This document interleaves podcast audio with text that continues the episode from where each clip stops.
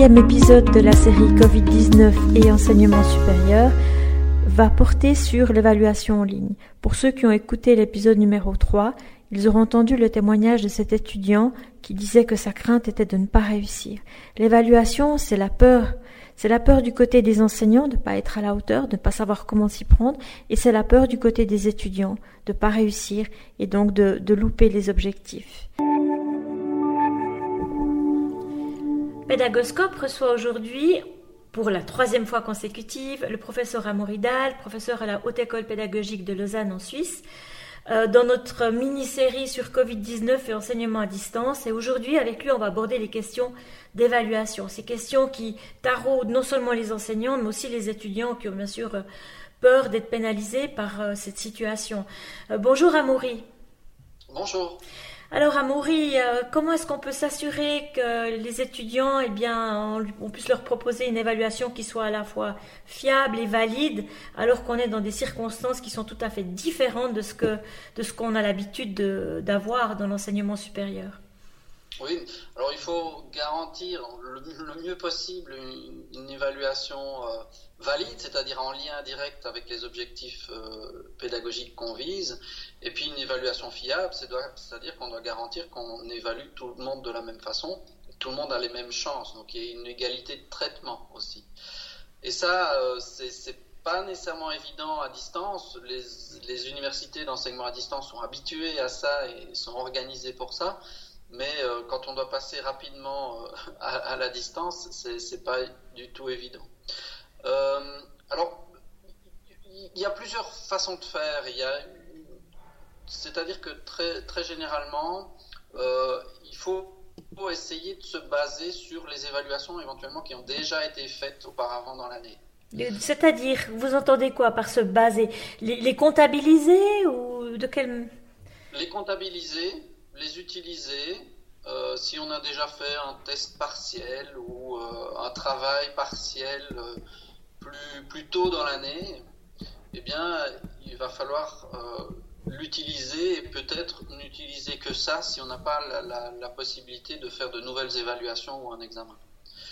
Euh, voilà. Il y a aussi, il va falloir se, se, se, préparer à euh, faire autrement que ce qui était prévu aussi. Si on a prévu un examen sur table avec 300 étudiants ou plus euh, à l'université dans, la haute école, euh, il faut envisager le scénario où euh, ce n'est pas possible, où il n'y a pas de retour dans les institutions au mois de juin. Alors faire autrement, mais comment autrement? Vous avez quelques suggestions, Amaury?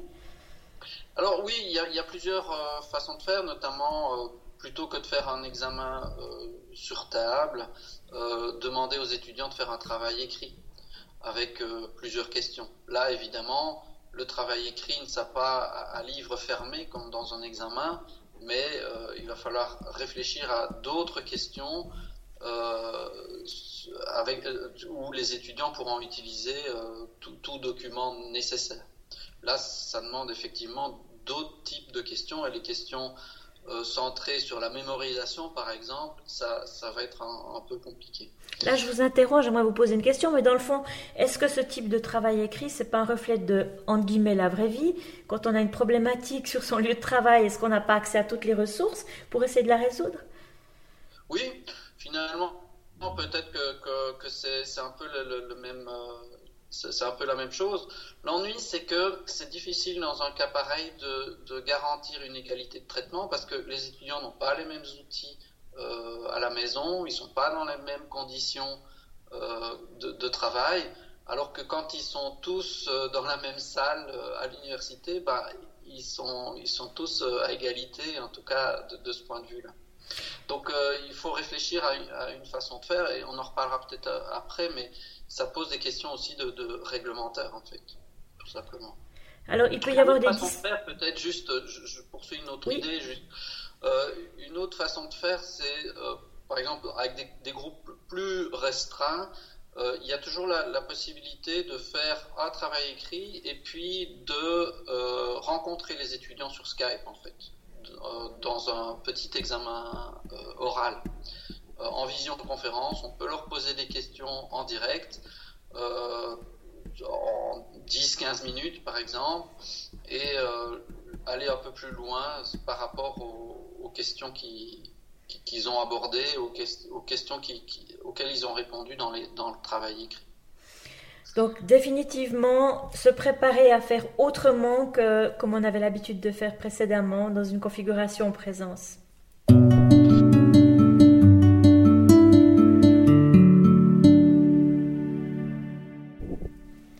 Mais alors comment, concrètement, comment s'y prendre à Alors comment s'y prendre? Euh, Quelques principes de base, je dirais qu'il faut...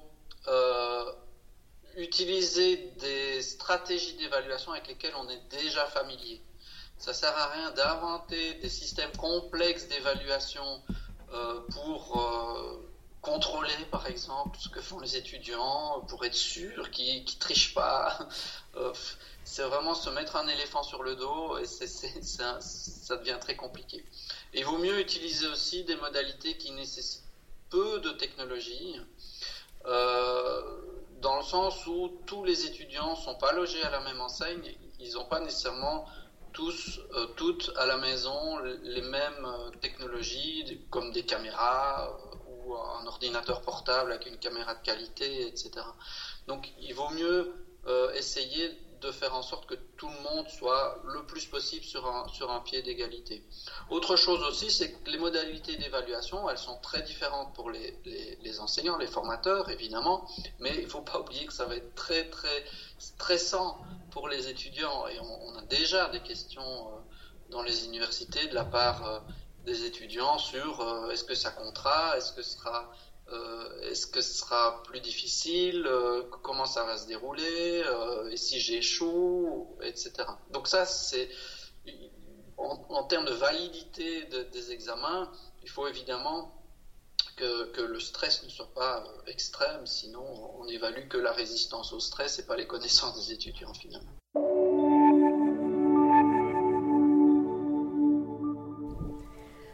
Donc, il faut qu'on se prépare à évaluer différemment, avoir d'autres stratégies d'évaluation. Vous pouvez encore nous donner quelques exemples, Amaury? Alors, j'ai parlé de, donc, de travaux écrits, j'ai parlé de, éventuellement des examens oraux sur base de travaux écrits. Donc, on peut rencontrer les, étudiants. Euh, on peut demander aussi euh, aux étudiants euh, une, une vidéo ou un fichier audio c'est-à-dire, on leur envoie des, questions et plutôt qu'ils passent énormément de temps à écrire, à rechercher de la documentation, etc., euh, sur un sujet, ils peuvent peut-être euh, euh, s'enregistrer, soit par vidéo, soit en audio, et envoyer ce fichier-là. Ça, ça, facilite un peu les choses par rapport à, l'envoi de, travaux.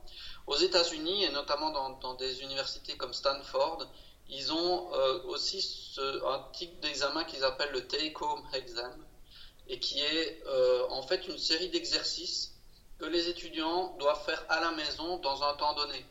C'est-à-dire qu'on leur envoie à un moment précis à tout le monde en même temps euh, les exercices ou les questions de l'examen, et ils ont un certain, un certain temps une demi-heure, une heure maximum pour réaliser euh, l'examen, évidemment à livre ouvert si jamais, mais euh, le fait qu'il y ait une durée bien précise permet que tout le monde soit plus ou moins dans les mêmes conditions et ils peuvent directement envoyer leurs réponses via une plateforme comme Moodle par exemple, avec des questionnaires ou, ou des quiz. Donc ça, ça se fait même dans des grandes universités. Euh, une autre euh, éventuellement façon de faire et qui, pose évidemment euh, de très gros problèmes dans, certaines formations. Moi, j'enseigne à la haute école pédagogique, mais évidemment, l'évaluation des, stages pratiques pose problème. De même, c'est la même chose, par exemple, pour les, en sciences infirmières, par exemple, où la pratique et la formation en alternance est vraiment au cœur de, de la formation. Donc, en général, dans ces formations-là, heureusement, de façon habituelle, on demande aux étudiants de se filmer en classe, en fait. Alors, si on a la chance d'avoir ce genre de, de, documents, eh bien, on peut se, baser euh, sur, euh, sur, sur ça pour réaliser une, évaluation. Alors évidemment, il faut avoir l'habitude de faire ça et avoir des, des, documents qui existent déjà, puisque là, pour le moment, toutes les, toutes les écoles sont fermées. Finalement, quelle que soit la manière d'évaluer euh, qu'on choisisse, comment est-ce qu'on peut rassurer les étudiants? Comment est-ce qu'on peut euh, rassurer les enseignants, bien sûr, mais aussi les étudiants? Alors, il y a des questions même réglementaires par rapport à ça. Euh, comment on doit garantir que les étudiants sont tous sur un pied d'égalité pour réaliser un examen? Eh bien, des universités comme Genève, par exemple, ils ont déjà pris assez rapidement la décision que les échecs ne seraient pas comptabilisés cette année. Euh, donc on va faire les examens du mieux qu'on peut. Ceux qui réussissent, ils réussissent, mais ceux qui échouent, eh on ne comptabilisera pas euh, cet échec et ce sera reporté directement euh, à une session ultérieure et ça n'entrera pas en ligne de compte pour, que ça ne conduise pas à des, des échecs définitifs trop rapidement, évidemment. Ça, c'est une décision qui a. rassurer les étudiants par, par rapport à ça, au niveau réglementaire, il faut que, que ce soit, euh, que ce soit euh, moins stressant pour eux. Donc en fait, c'est une décision qui est assez extraordinaire qu'une université décide de ne pas comptabiliser les échecs. Une raison à cela, au-delà de la bienveillance envers les étudiants? Alors oui, c'est pour, il y a des raisons pédagogique, bien sûr, pour que, pour que les étudiants ne euh, soient pas trop stressés et puis se préparent du mieux qu'ils peuvent à l'examen tout de même.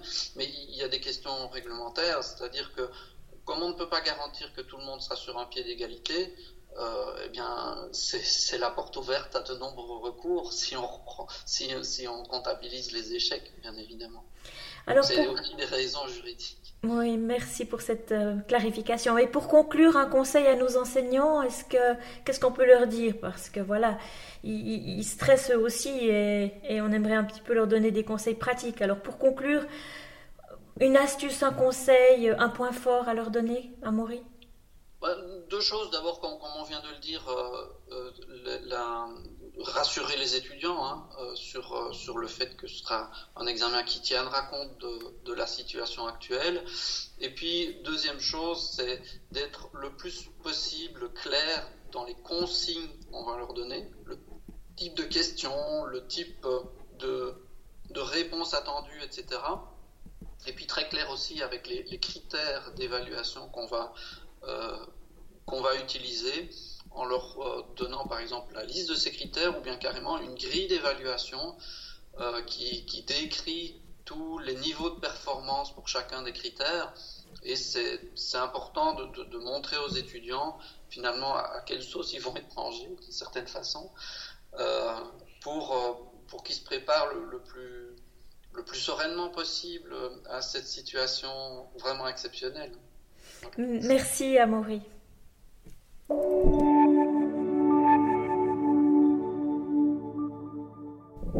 Pédagoscope a la chance d'avoir Madame euh, Mallory Sharp, qui est directrice du Centre de soutien à l'enseignement à l'Université de Genève, ou comme elle le préfère elle-même, responsable du pôle de soutien à l'apprentissage et à l'enseignement de l'Université de Genève. Bonjour Mallory. Bonjour Ariane, merci beaucoup de m'accueillir. Avec plaisir. On se pose des questions face à l'évaluation. C'est un, c'est un souci vraiment récurrent, non seulement chez les enseignants, mais aussi chez les étudiants. Or, je crois savoir que l'Université de Genève a pris une position assez claire par rapport aux évaluations qui auront lieu pendant le semestre qu'on va appeler euh, semestre Covid-19. Qu'en est-il au juste? Donc effectivement, Ariane, la position de l'UNIGE est assez euh, forte et elle a été annoncée rapidement. Les examens auront bien lieu à la fin de ce semestre particulier Covid-19. Euh, cette position a été choisie parce que, dans le fond, on veut pouvoir assurer une continuité. Donc, la continuité des enseignements a été euh, déclarée très rapidement, dès le début euh, de, des mesures préventives. Mais évidemment, cette continuité ne touche pas que les enseignements. L'enseignement, ça inclut la phase d'évaluation, qui sous-entend le maintien des évaluations, on va dire, donc continu, les contrôles continus qui sont en cours actuellement, et évidemment la tenue aussi euh, de la session d'examen en mai-juin de cette année déjà. Mais alors, si je vous entends bien, les étudiants qui, qui ont appris la nouvelle, ils doivent être transis de peur, transis de peur d'échouer, puisque finalement les conditions d'apprentissage ont changé. Alors, euh, est-ce que vous avez une solution pour ces étudiants-là? Oui, alors effectivement, cette position ferme de vouloir maintenir les examens euh, à la fin du semestre euh, s'accompagne de mesures, on va dire, particulières, hein, parce que le stress est évidemment important, les enjeux sont importants pour euh, l'université et on ne veut pas euh, aller dans le mur euh, ni pour nous ni pour les étudiants. Donc en fait, il y, a, deux mesures qui sont prises en particulier. La première, c'est que les étudiants qui se retrouveraient dans une situation d'échec ne se verraient pas soustraits d'une tentative. Autrement dit, l'échec ce semestre euh, ne, coupera pas une autre possibilité de pouvoir repasser son examen. L'étudiant qui échoue en mai-juin pourra refaire ses examens en août-septembre, voire encore une nouvelle fois. Donc il conserve ces deux tentatives. Ça, c'est une première chose. Et puis il y a aussi la volonté de pouvoir euh, octroyer des congés euh, d'un semestre aux étudiants qui seraient dans une situation euh, particulièrement difficile ou malmenée par rapport à ces mesures mises en place et qui ne se sentiraient pas capables d'assurer leur session d'examen peuvent aussi avoir un congé particulier d'un semestre s'ils le demandent. Donc, si je, vous, entends bien, possibilité de prendre part aux examens, mais s'il y a échec, il ne sera pas comptabilisé, ou possibilité de donner aux étudiants euh, le choix de prendre un semestre en blanc et en fait d'interrompre leurs études. Tout à fait, tout à fait. Ça, c'est deux mesures. Il y en a même encore une autre aussi, c'est la notion d'absence, c'est-à-dire qu'un étudiant qui ne se présente pas à la session pour des raisons qui lui sont euh, propres, bah, peut là aussi retenter son examen à la session suivante. Donc, oui, la session est bien maintenue en mai-juin, mais euh, les étudiants ont plusieurs alternatives de pouvoir bah, bah, soit assurer cette session, soit repousser leurs examens. Parce que c'est évident qu'en mai-juin, euh, la, session d'examen aura lieu sous d'autres formes que celles qu'ils ont pu connaître euh, aux sessions précédentes, puisque les évaluations auront lieu le plus souvent en ligne, évidemment. Merci Mallory.